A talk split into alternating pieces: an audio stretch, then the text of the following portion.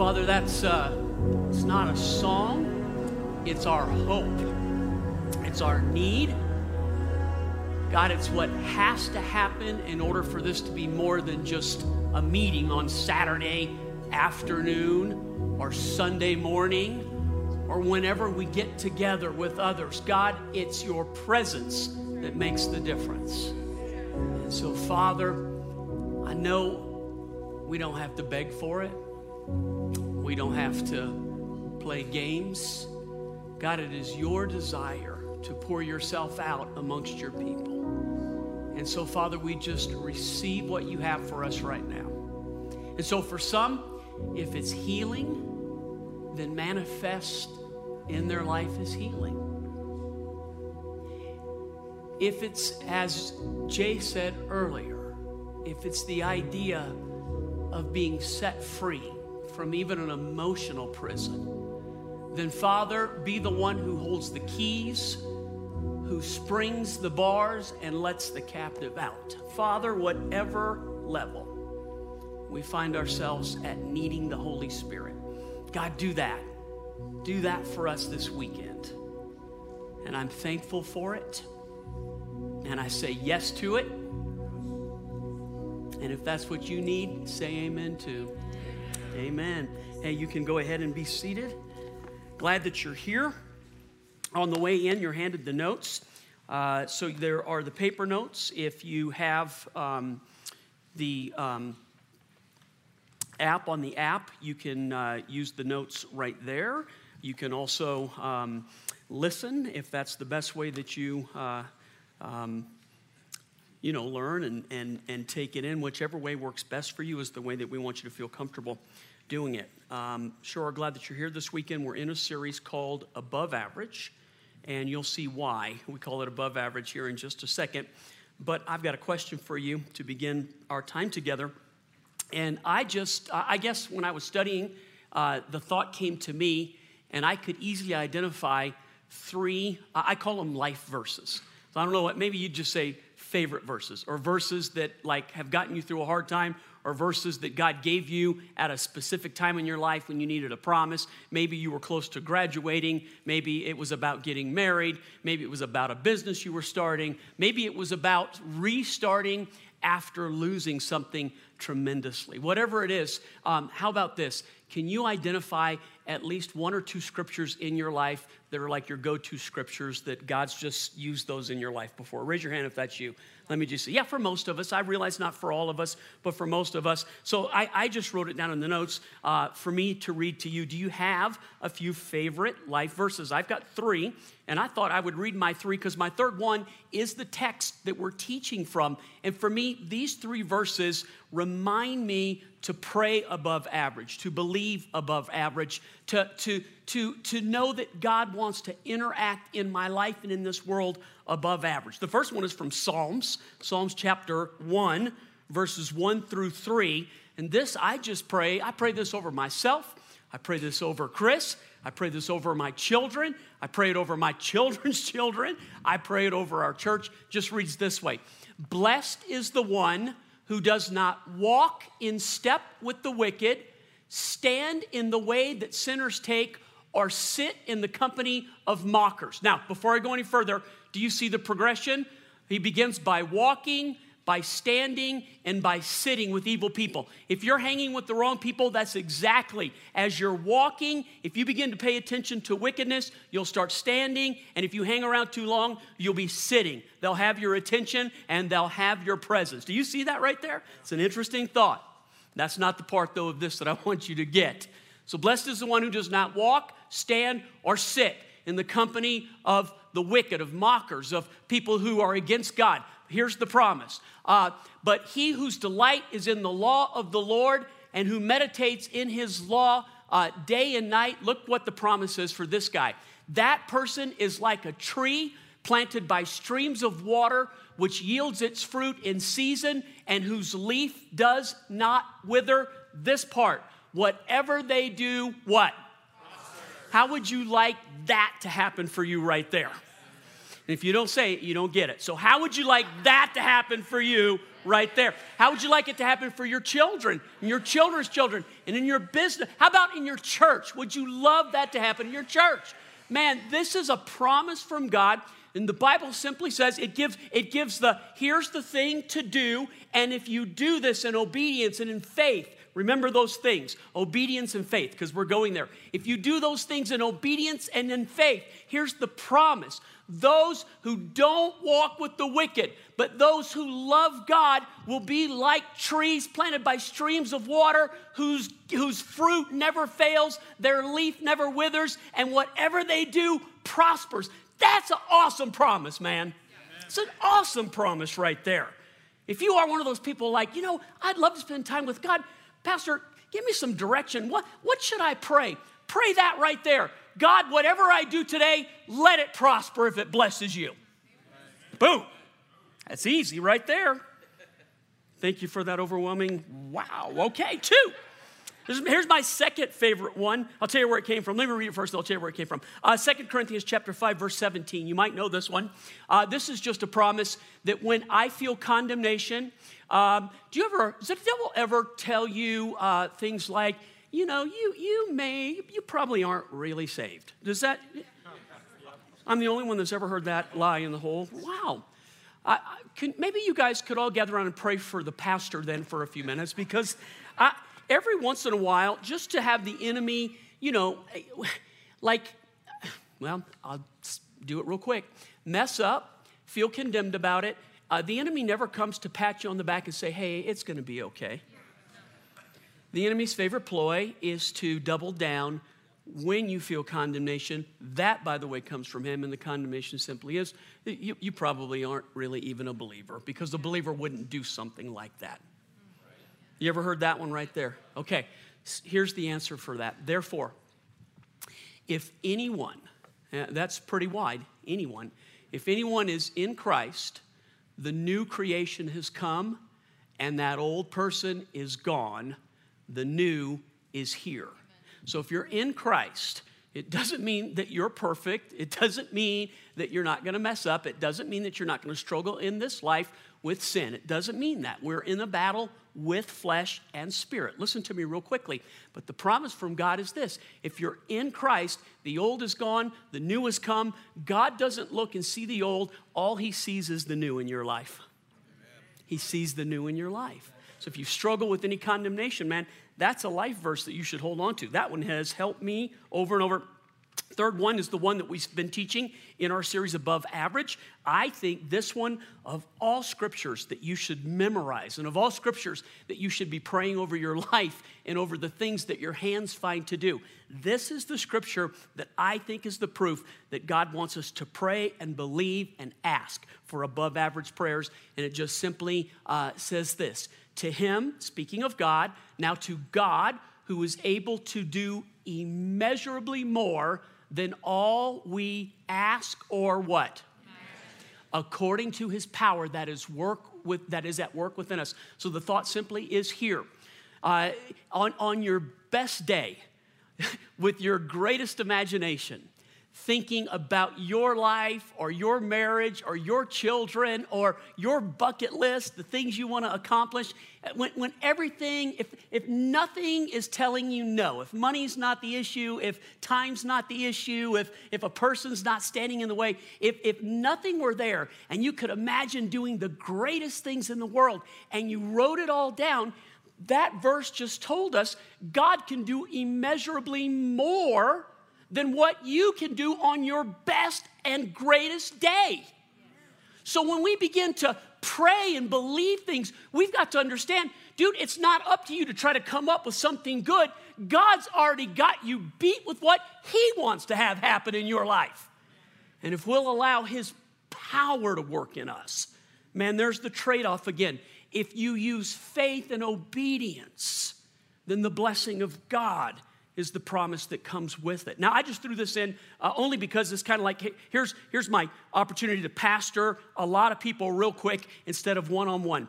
I have been asked this question since I've been in ministry, and I get asked it a couple of different ways. Has to do with prayer. Uh, one of them goes something like this uh, This is a conglomeration of many people asking this Is God too busy to, to pay attention to, to my prayers?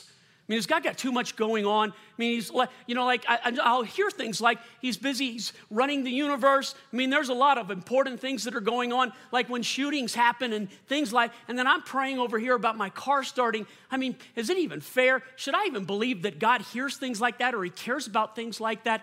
Uh, so that's one way that people ask the question. And then the other one sort of is, is phrased like this, and I'm going to answer both of them in just a second. Uh, so the other one is, it's not exactly, but it's a conglomeration. Uh, people will ask questions like this Okay, uh, maybe it's all right to pray for the big things, like, like, uh, like someone who's sick, or like maybe a, a, job that I need that could really bless the kingdom, or, or pray for my marriage, or pray for my kids. But all the little stuff, and you know, life is mostly made up of the little stuff. You think it's if it's fair for me to pray for the, for the little stuff uh, to God. And I, I'll just reverse that rule. Uh, do, do you realize that even your big stuff is little stuff to God? Think about it for just a second. I know I'm not making fun, and I am not saying that it's not big to you.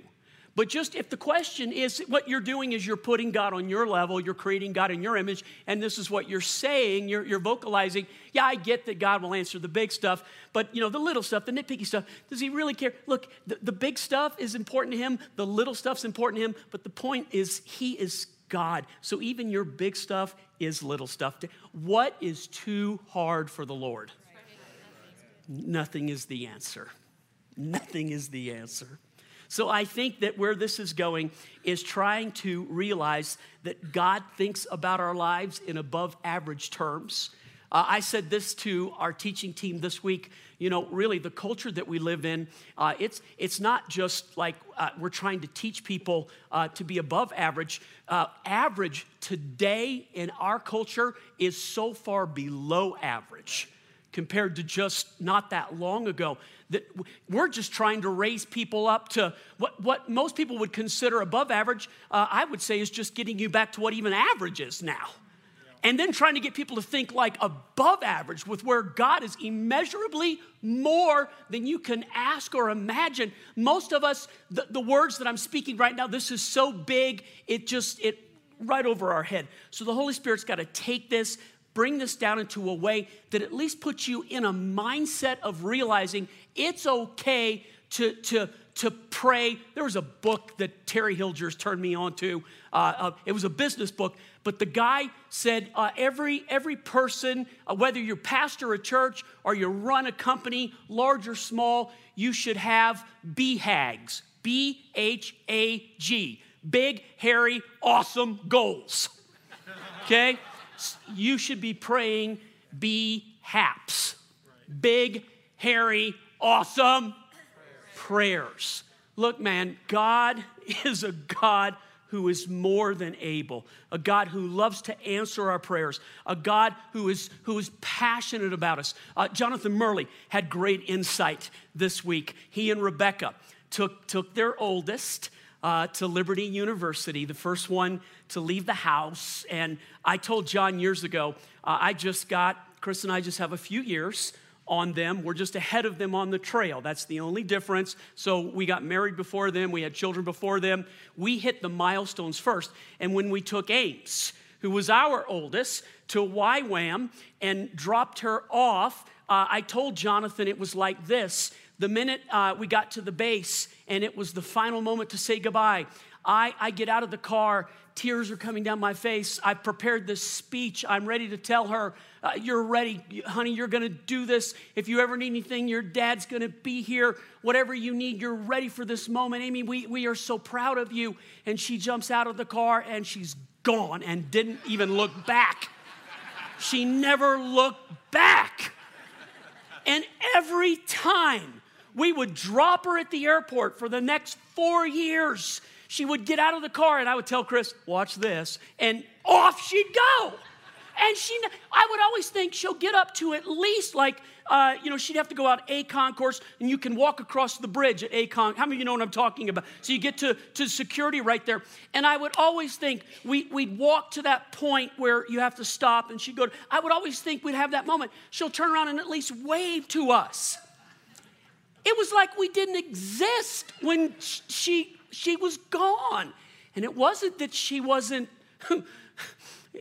we had the most and have the most awesome relationship but she was just excited about where she was going and so i told i told the whole church at the time the loneliest flight i ever took dropped her off in kona got on a plane and turned my head to the window and wept for several hours i didn't want anybody to talk to me leaving my my girl behind there and i think john heard that but didn't really hear that and this week in leaving his daughter he sent me a picture. He said, We just dropped her off, and he sent me a picture, and she's walking away, not looking back as she heads into the university. She's excited about her life and where she's going. You raised a, not a cripple. You raised a person who's ready, man, and that's exciting. But here was your insight that you said if I love my daughter this passionately, that to be separated from her causes me to weep and to feel the emotion that my heart, I now understand how my God feels about my presence in his life too. Wow. Listen to me real quickly. So many times we disconnect this idea that God, yeah, he, he is running everything and He's all powerful and He's all knowing. But you know, the, the one name of all the names of God that he chooses to reveal himself to his people by is Abba, Father. Because in that name, you have all of the characteristics of God. God wants you to relate to him as father child. Isn't that powerful? So that when we pray, man, I, now I know this is going to mess some people up because you had a bad relationship with a parent. But listen, just because it got messed up here on earth You've got to stop projecting what happened here with a human onto your relationship with God. Think, folks, I'm gonna say it one more time. You've got to quit projecting onto God the baggage that happened here on earth. What you didn't get by pedigree, you can have supernaturally because you do have a perfect Heavenly Father who loves you, who cares for you, who's longing to draw you so that when we pray, man, I, I, forgive me for wandering a little bit, but I'm trying to get you to the mindset that when we pray, the reason we can pray above average prayers is because we get the revelation. We love our children, and the Bible says we're humans, which compared to God makes us evil. God loves us, oh, perfectly and so much that He wants and delights in answering your prayers. So never think God's too busy, or this is too little, or this is pathetic. Just like with your kids, you love them and you love it when they come to you. And if you don't, something's broken. It's okay to be quiet on that one. All right.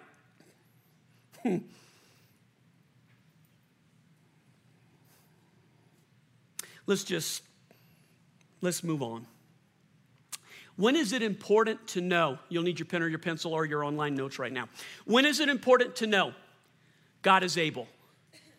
Uh, so, I mean, the average question of that is uh, all the time, Pastor. Yep, you're right, all the time. It's like, you know, when you're in Sunday school, the answer to every question is Jesus, okay? So, when is it important to know that God is able? All the time. But that's, come on, Let's, let's go after the meat of this. Let's go, let's dive into this. Let's grab the heart of this. Let's, let's learn to be people who truly believe that our God is above average, that He has above average children.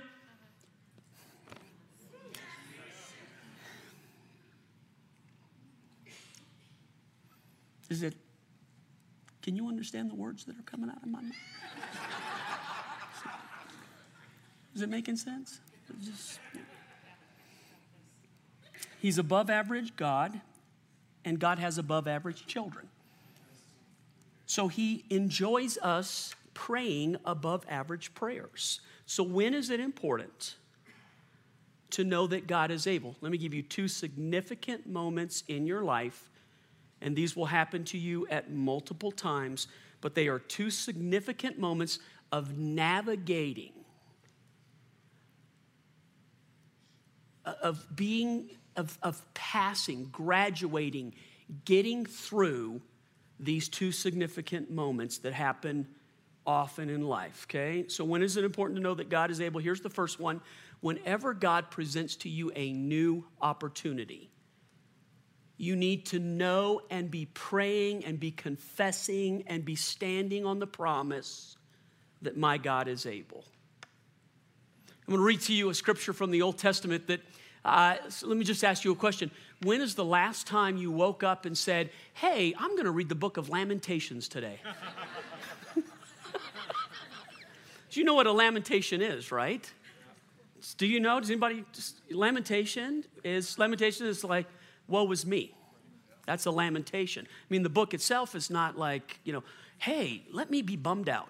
Uh, so, Lamentations was written by a prophet uh, when the nation of Israel uh, is in um, has been taken over and has been taken captive, and so it's the lamentation of where they are spiritually. But even in the middle of being in this, this really difficult place, this is what makes this look at the context. They're in slavery, they're, the, they're being judged, they've been disobedient, they've been faithless, and God kept warning them. And they end up in a really terrible place. And so, uh, Lamentations then is written by a prophet who is with the nation of Israel as they're suffering through the judgment of another nation. And look, look at what he writes even in the middle of trouble, because of the Lord's great what? Let's read it together. Because of the Lord's great love, we are not consumed, for his compassions never fail. They are every morning. Great is your faithfulness. Look at me. This would be a powerful verse if Israel had just built the temple and was experiencing revival in the nation. Agreed? But they're taken captive, literally being mistreated. Everything that they believe have been taught and everything that makes them Jewish has been taken away from them. To a, a Jew, being Jewish is not religion, it is, it is identity. It's who you are. So everything that they were raised with that they believe to be true that makes them who they are is being taken away from them. So Lamentations, many parts of Lamentations are very, very sad. But I find it ironic, actually, I find it to be truthful that even people who realize it's difficult now, my God is above average, and I can pray above average prayers, and God will hear me even in difficult times, even if I cause the difficult time. I just said something really good.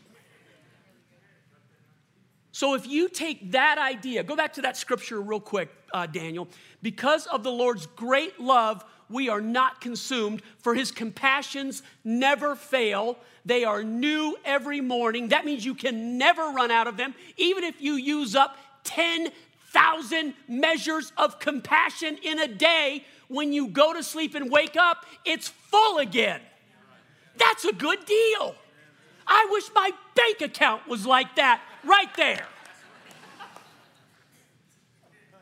Great is your great is your dude that's an above average prayer when you're going through a hard time but let's take it to our lives and when is it important to know that god is able if you are headed into college you're about to embark uh, from what you've known to be normal, what you've known to be, you've become the big fish in the small pond. It's about to flip on you, and you're going to be the little fish in the big pond. And all of a sudden, everything will be challenged about who you are, what you believe, where you stand, and now there's no home to help hold you in place for most of you. You're gonna be away. You've got a new opportunity, a new challenge. It's not time to be afraid of that. It's time to go into it knowing the Lord's compassions never fail. Everything is new with Him every day. His faithfulness is there, and I'm going to live this new opportunity knowing God is able. And if you're a parent about to release a kid, I feel really bad for no. Here, here's what I would say to you. Man, all the work that you have done, all of a sudden, here, what you feel like is, oh, there's still so much more I've got. You've done a good job. And now you're gonna see how good. And it may look like a ship that's getting launched. You ever seen a ship in dry dock when they when it runs down and it go it, it hits the water and dude it looks like it's gonna tip over then it goes way back over sometimes a kid finding equilibrium is and every parent wants to jump in there stop you know what that is embarrassment let them float. Let them float. You did good. Watch what happens. Maybe it's a new job you've been praying about. I met with a guy last week, a musician. Listen to this, who just got the opportunity, um, just got his first real um, recording contract with the Advance, and it's hundreds of thousands of dollars as the initial advance the initial advance. Now, how would you be? Tell me, I mean, just what do you, th- would you be excited? Would you be like, uh, would you have at least bought me a cup of coffee?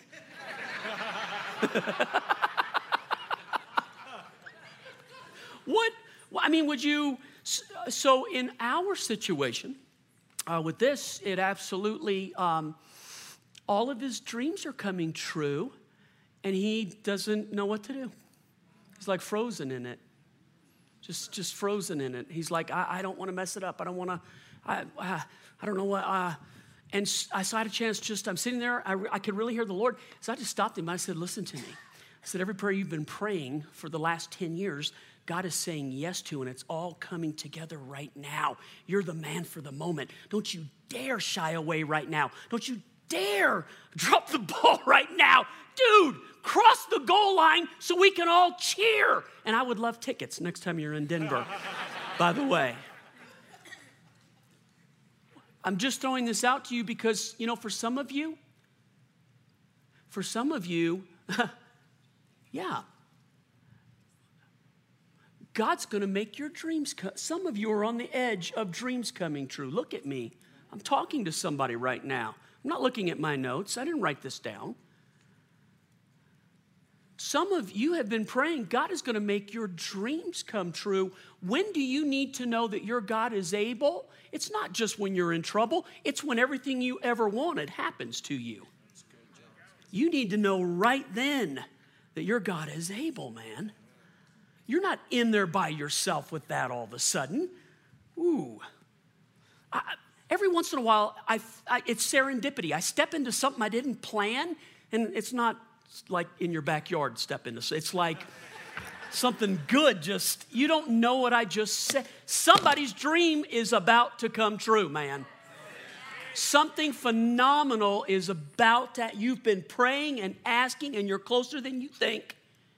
And if it is you and it does happen, I want to know about it. Because it's history if I say it after, but it's prophecy if I say it before. And I don't know who you are and I don't know what it is, but when, if, and it's soon, please tell me so I may rejoice with you, because it also helps me to know that I'm hearing from the Holy Spirit.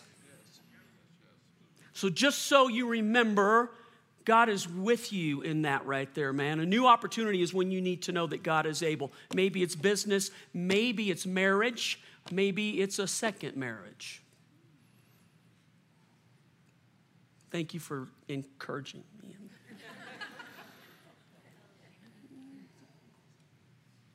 when we fail at something and we have a second chance, Tell me that's not usually when the enemy attacks us with, ah, it's going to turn out worse than the first one.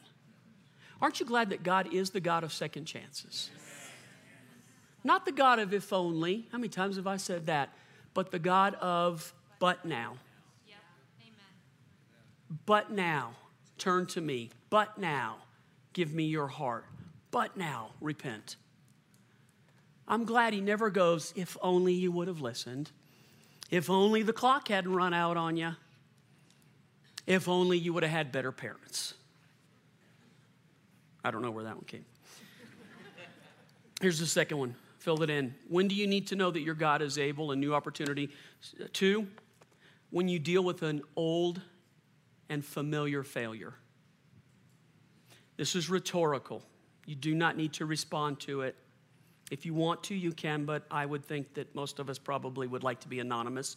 And being anonymous at times is okay. So I'll be the guinea pig and I'll admit to it. I'll ask the question and I'll answer it myself.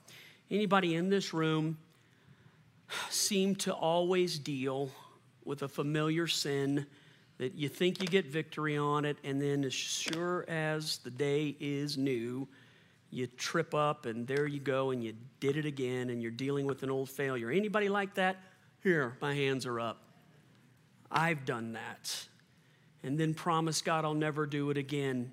And because I'm trying to do it in my power, my willpower, I'm trying to let it be the power of John that works in John that gets me over that thing. I find the great failure of all humanity that if I could be my own Savior, then I don't need another Savior. And if I could do it myself, then Jesus wasted his time to come to earth.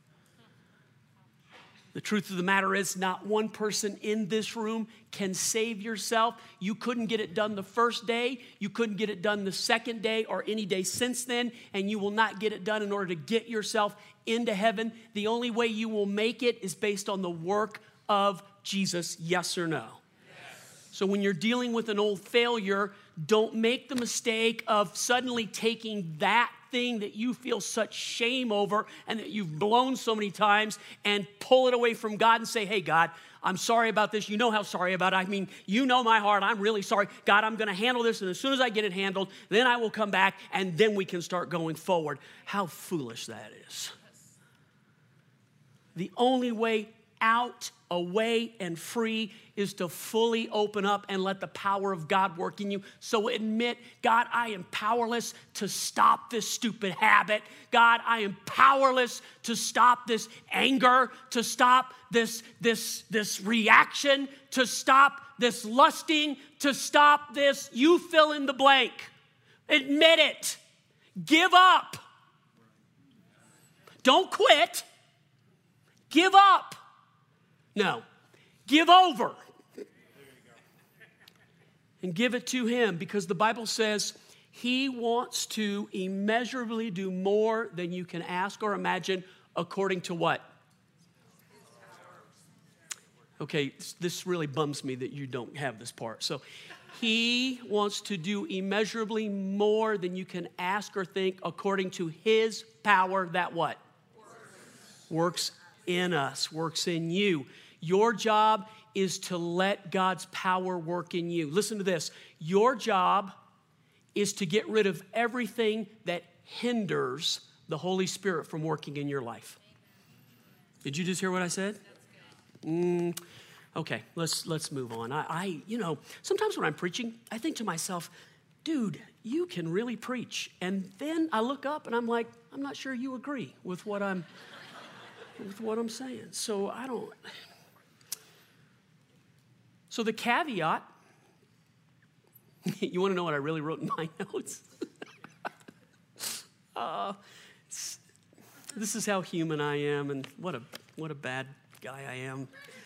Um, I, I don't just listen to Christian music. I know it's bad, huh? I, I listen to some secular stuff, and I like a lot of classic rock and um, yeah, Jackson Browne was a guy that I grew up with, and I just like his music. You may not. And I'm not telling you to go listen to him, although if you'd like to hear something decent, go listen to Jackson. uh, but he's got this old song, man. And, and what's really weird, the, the, lyrics of the song are just like look, just because he's not a believer doesn't mean he doesn't have a gift from God. So that gift that he has, it becomes powerful when he surrenders it to God, but he has a gift. Yeah. And you can hear it when he writes and in what he sings. And he wrote a song when he was 16 years old that there's no way in the natural he had the experience for the lyrics to come out of his head. It was the fact that he had a gift.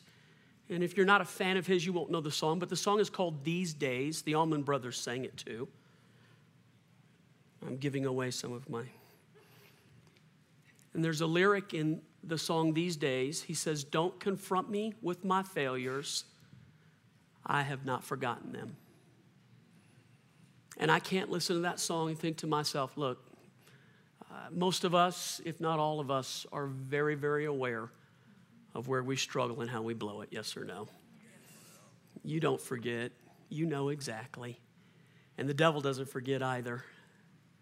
And so, if any of us worry, like, well, Pastor, you know, if you teach, like, uh, don't spend your time trying to work on those things, spend your time on, on just letting God's power work in you, uh, that, that stuff's never going to let go. Dude, you, you are into. Um, you're into works and not grace and you don't understand the futility. It doesn't mean that you're not going to heaven, but you're going to spend your whole life being frustrated because your righteousness will never be enough and your willpower will fall short. And yes, you may live a better life than the guy standing next to you, but if the goal is perfection, which means to be perfect, that's how you get into heaven is to be perfect, then you're not going to make it because you're not perfect. You can out jump your partner.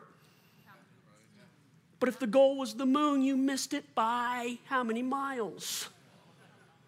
There was only one who was perfect. And his perfection is given to you. That salvation when you accept God's terms for reconciliation, which is surrender. God, I can't do it. I need help. I accept your plan for salvation, which is Jesus. Take my failure and give me his success. There it is. And as long as, see, that's good for everybody who prays a prayer for salvation. But the next day, if you take over the work of righteousness in your life, which is, I'm going to get my act together, I'm going to stop all this crud from going on, I'm not going to do that anymore. You, you, got, you began well with Jesus being your Savior, but now you've transitioned into you being your own righteousness. Well, I, yes, I'm off of it. Sorry. Okay.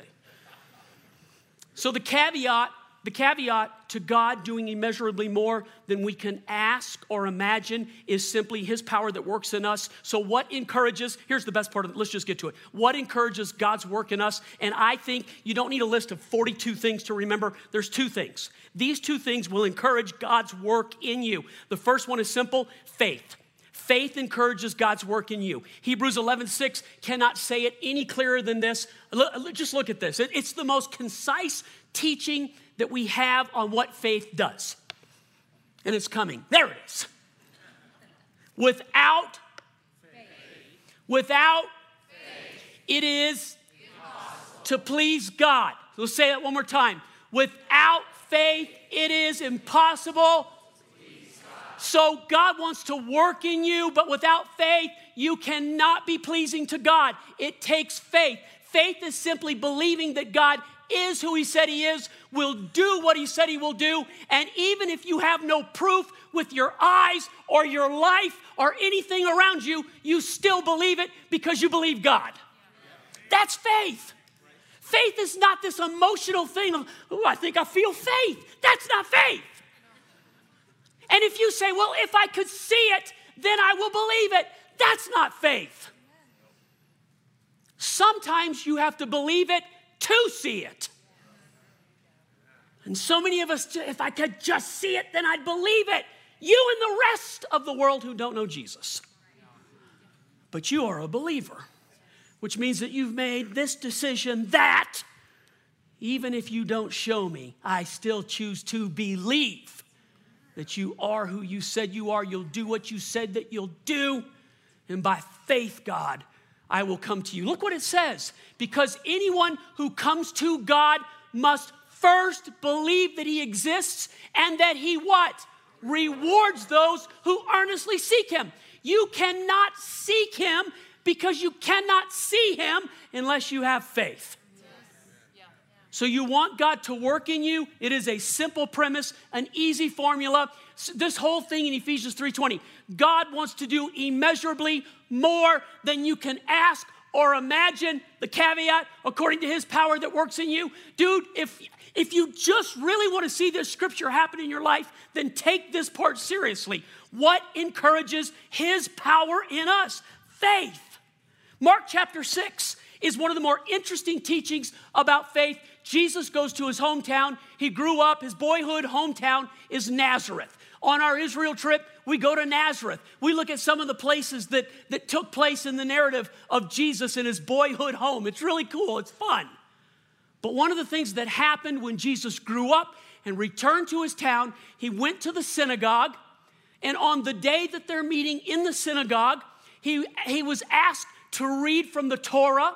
They hand him uh, from the book of Isaiah. He opens up Isaiah and he begins to read, The Spirit of the Lord is upon me because he's anointed me to preach the good news, to set at liberty the captive, to heal the brokenhearted, to open up blind eyes. God is here in your midst today. He rolls it back up, he looks at all of them, and he says, This scripture is now fulfilled at this moment. And he's calling himself God to everybody there. And at first, they all go nuts. Yeah! And then one person says, Who does this guy think he is? Didn't he grow up right down the street? Don't his mom and his dad and his brothers and his sisters uh, don't they hang out on the corner down here with the rest of the town? Isn't he one of us? And he calls himself God, and they got offended at him. And then the Bible says this he could do no great work in his own town except heal a couple of people. Now, today we'd go, we'd settle for that in a second.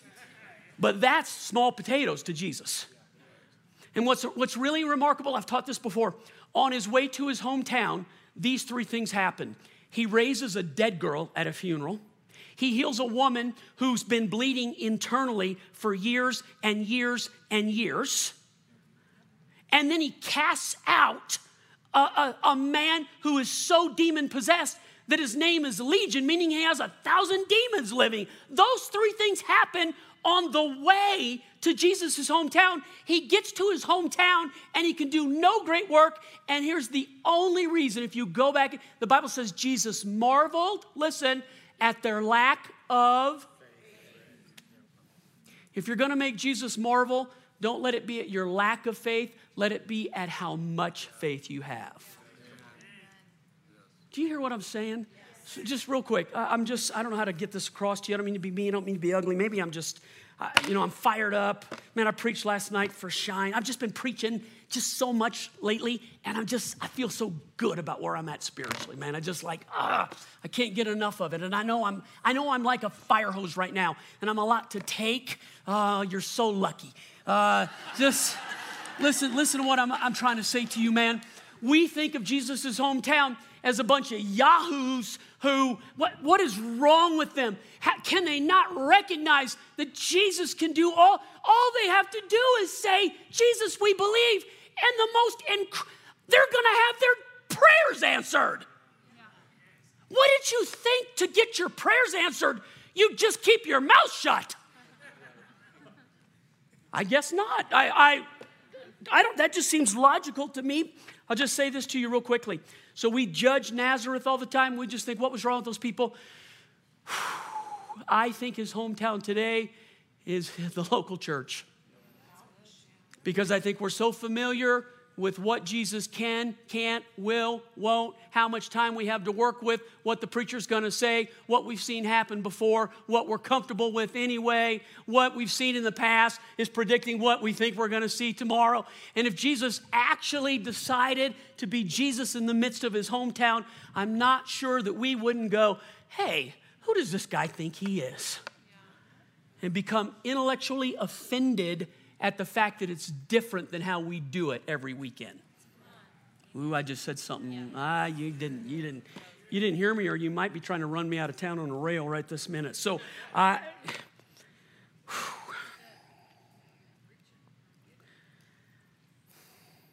What encourages his work in us?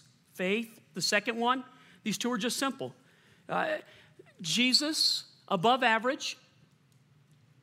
God wants to do more, immeasurably more, more than you can measure. He wants to do immeasurably more than you can ask or imagine according to his power that works in you. How do we encourage God's power to work in us? Faith. And the second one is the twin to faith obedience. Say it with me obedience. First Samuel um, is just a real picture of, uh, of the first king of Israel. His name was Saul. Saul was a stud in many ways. He was taller than, he was the James Reuter of the front, front row, man. Yeah, he was a stud.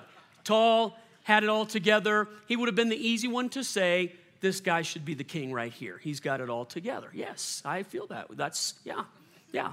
You look at your son's like,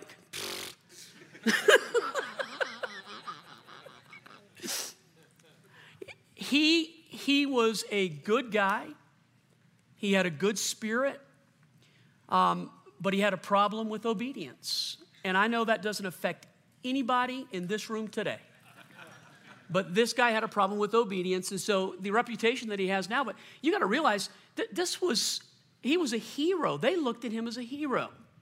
And so God had sent him out into a battle to battle a people who were very, they were very evil.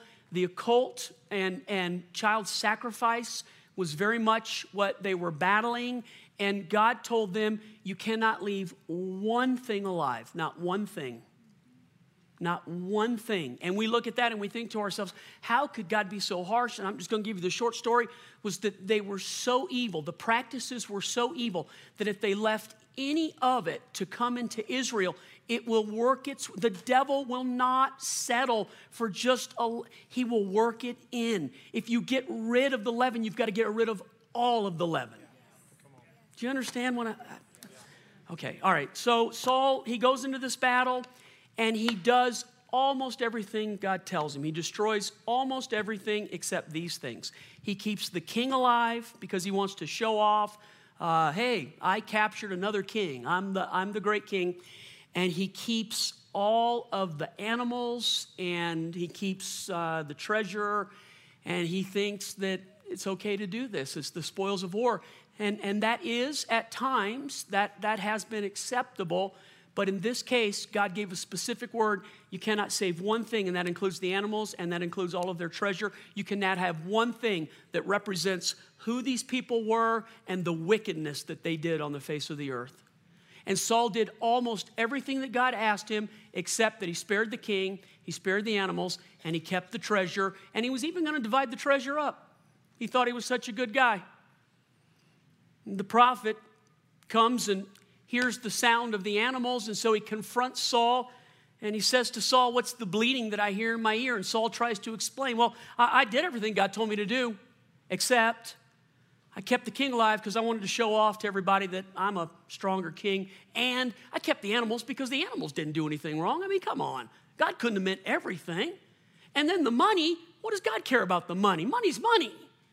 In fact, we could melt it down and we could put my face on it. It'll, it'll, uh, it'll all wash out in the end.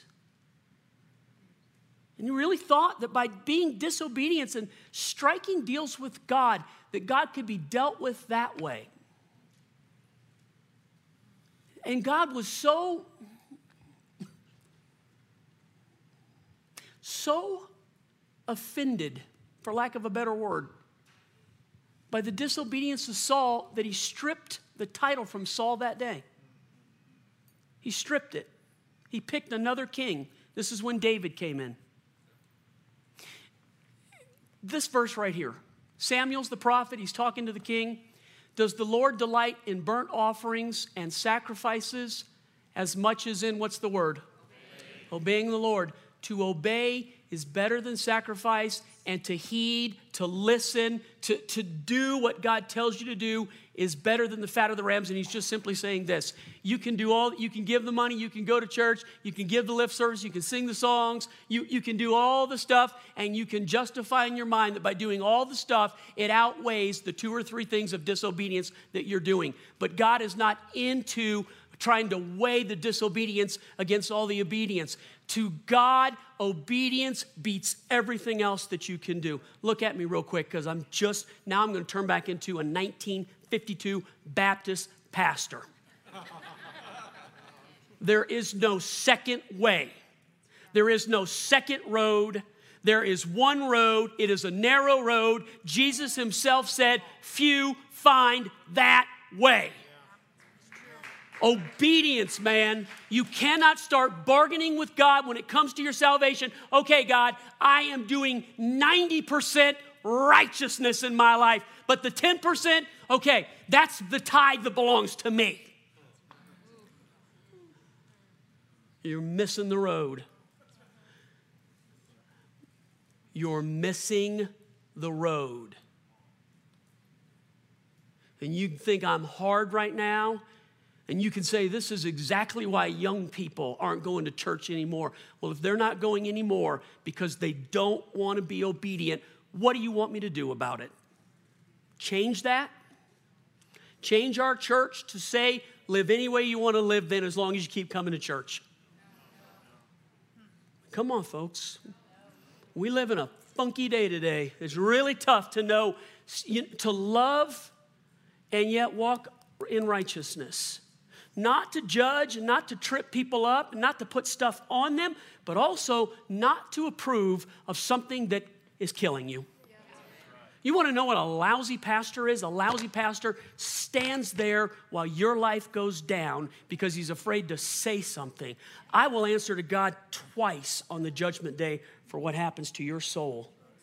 And as much as I don't want to hurt your feelings or offend you and I don't want you to leave, mm, my dear, I don't want to face God and have Him tell me, well, you didn't hurt their feelings, but I'm a little upset.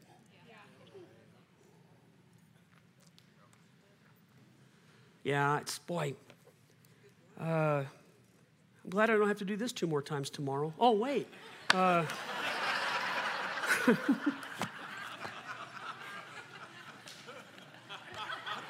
Come on. Help me out just a little bit? Yeah, just a little. Just little. I'll take anything right now. All right, here, here it is. Um, I got this little movie clip. Uh, it's 528. Dang it, I didn't mean to go this long again. Um, you know, this is, this is literally, so people pray for revival. What if, what if Jesus wanted us to worship for an hour and a half? Yeah. You, got, you know, you got something to say that, and then you got half for like, I will find another church where Jesus is a little faster.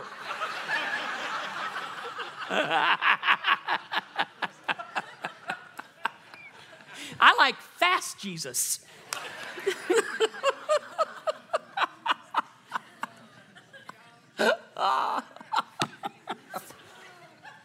I crack myself up.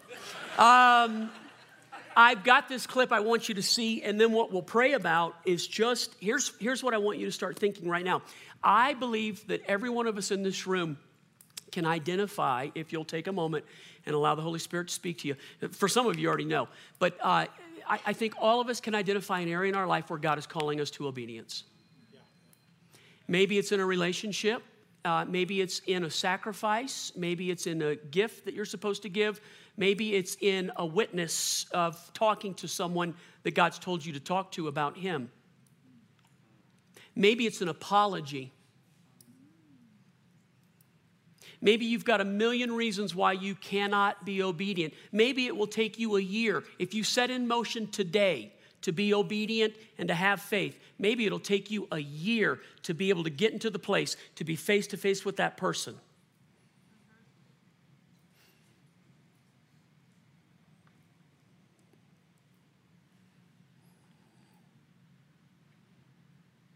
If you give any time to what I'm saying, it'll come to you. You'll know what it is. Because God is not static. We grow in our faith from glory to glory. Maybe it's a sacrifice to give up something, or maybe it's the courage to start something.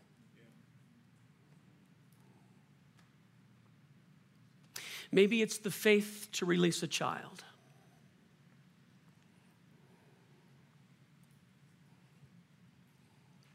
Maybe it's the courage to let a child founder a little bit so that God can become God to them.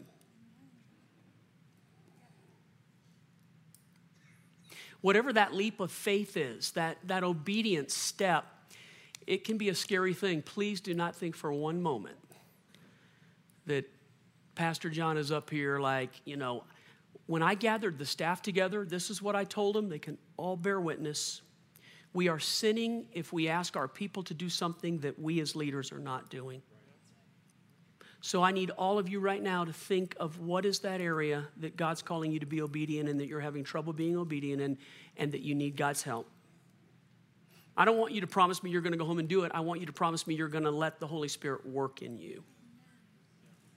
You hear me?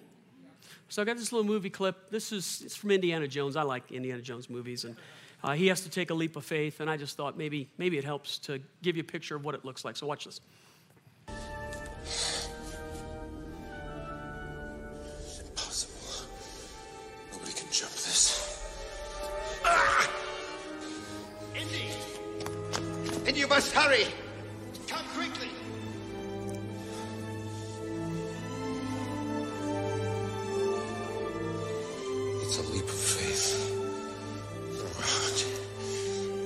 Must believe, boy. You must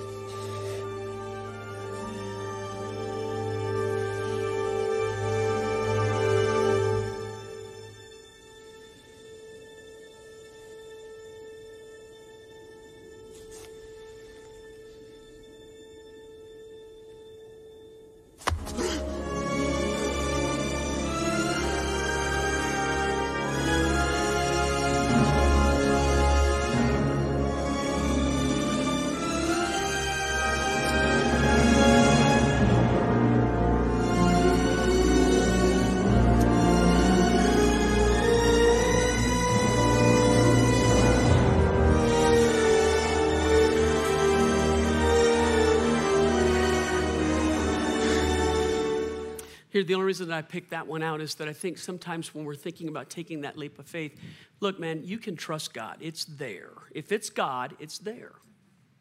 There's a place to step. But with God, He doesn't always let you see what that's going to look like or what that's going to feel like. There's just a certain level. If your faith is, I have to see it first before I can do it, you don't have faith. You just don't have faith. And I'm not condemning you right now, but we can't please God without faith. We walk by faith, not by sight. These are all scriptures. We have to be people who are willing. If you want to do anything great for God, if you want to be obedient, if you want Ephesians 3:20 for God to do immeasurably more all than you can ask or think according to the power that works in you, then it requires obedience and faith. What is he asking you to step out and do? What is it? Is it to reconcile something? Is it to get away from something? Is it to buy something? Is it to sell something? Is it to save something or is it to be bold and give something? As many different people in here, that, that's how many different things are in here. And then multiply by as many different people that God's not just doing one thing.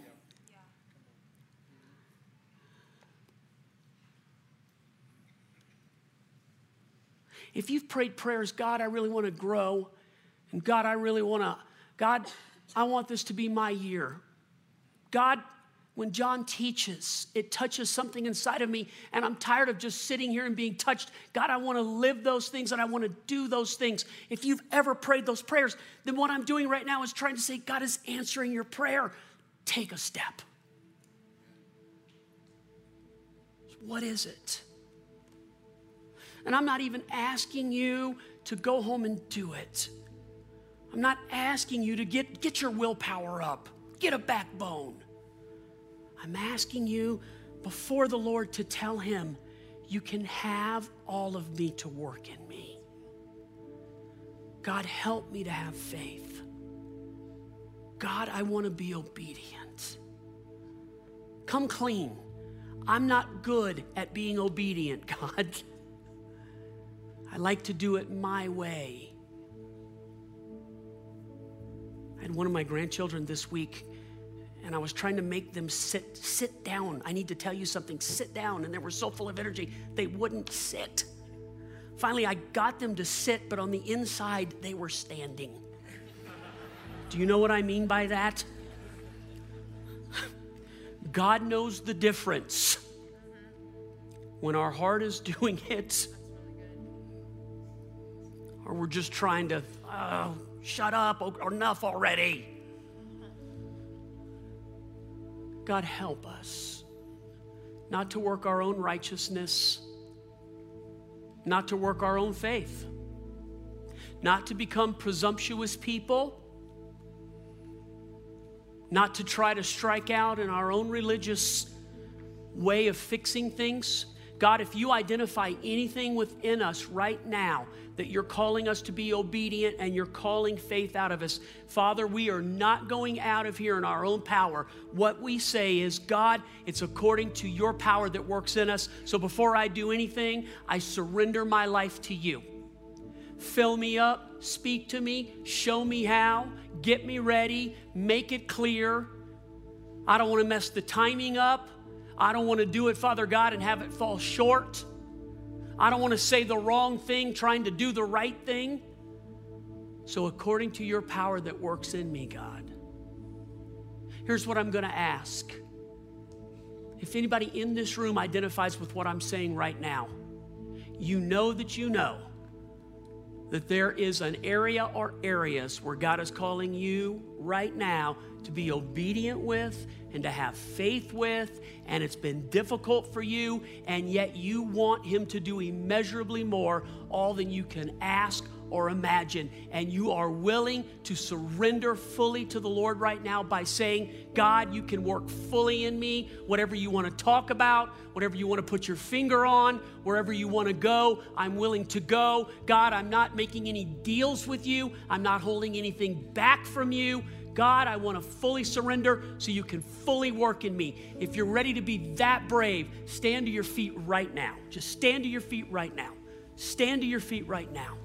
Don't question it. Don't mess with it. If you're not, there's no condemnation. If you're not, I applaud you for, for being a person who's not willing to start a project unless you know you can finish the project. I won't even open my eyes right now because I don't want to get in the flesh. I want to stay bold right now where I'm where I'm at with God. It's okay for you if you do not know you're ready no judgment here, no condemnation. In fact, you're, you're one of the most brave people I know. And I bless you, but I won't leave you alone. All right, now I'm going to open my eyes. Well done. Well done. Well done. Okay, we said at the very beginning of the service that what makes it different than just meeting together is that the Holy Spirit has to come and touch our lives so that it wasn't just uh, an hour and a half that we got together and, and listened to a few scriptures and the preacher told a couple of jokes. We need the Holy Spirit to touch our lives right now. So, as the worship opens up, this one song that we're going to sing, this one song, I want you to pray to the Father what you just agreed to do with me. God, I hold nothing back. I will no longer let fear be the thing that keeps me from praying everything. Did you hear me? No longer will I let shame and somebody seeing that I struggle with shame be the thing that keeps me from saying, God, you can have all of me. No longer. No longer. As we sing this song in your own way, your own words, tell God, you can have all of me because it's according to how much of your power is able to work in me, is how you're able to answer my prayers, God. I want you to do immeasurably more. God, you can go deep. God, you can go wide. God, you can have it all. You can have it all. And when the song's done, by faith, we believe that God answers this prayer and we'll step right back out in the world. But right now, let the Holy Spirit, in your own words, have all of your heart, all of your life. Let His power work in you, and whatever He tells you to do, don't do it in your power, but tell Him, God, do this in me, and I will be obedient and I will walk in faith. Amen. Amen. amen. All right, Jay, go.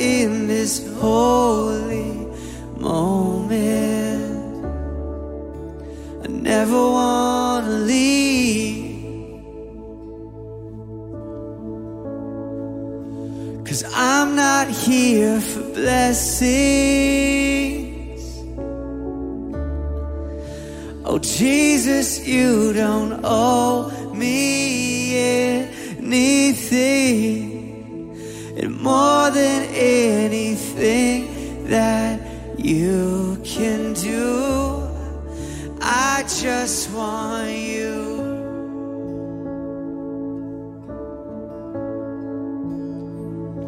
And I'm sorry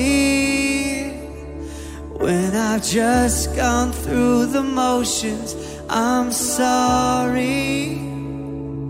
When I just sang another song, or take me back to where we started. I open up my heart to you.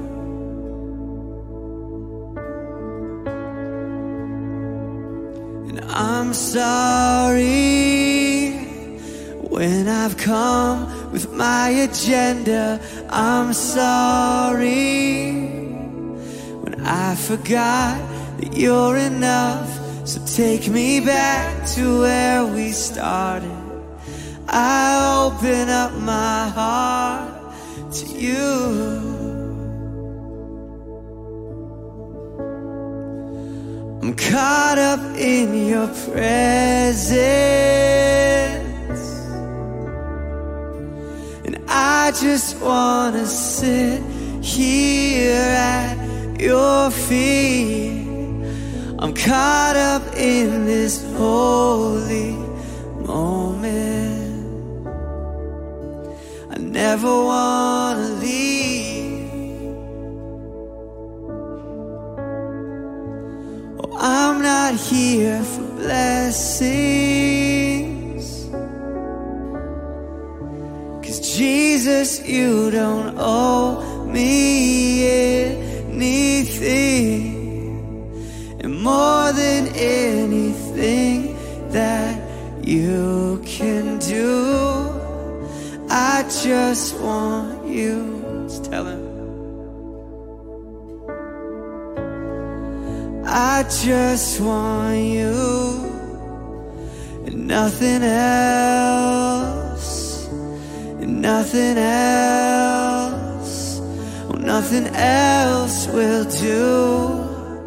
I just want you and nothing else, nothing else, oh, nothing else will do. I just want you and nothing else, and nothing else, oh, nothing else will do. I just want you, Jesus, and nothing else, nothing else, nothing else will do. I just want you and nothing else, and nothing else, nothing else. Make it your prayer. I just want you, Jesus. Nothing else, oh, nothing else will do. I just want you. Oh, we want you more than anything. Your love is better than our life. We want to line up with what you want, Jesus. But help us,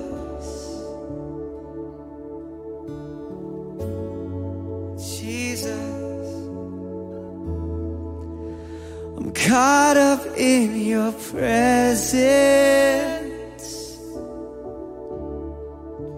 And I just wanna sit here at your feet. I'm caught up in this holy moment.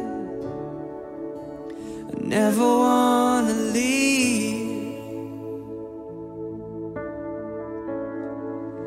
Cause I'm not here for blessings.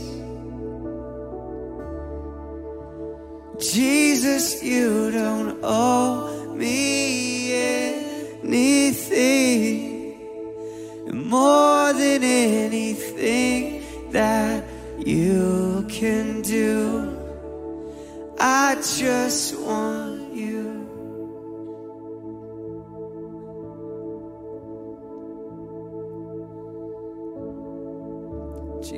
thank you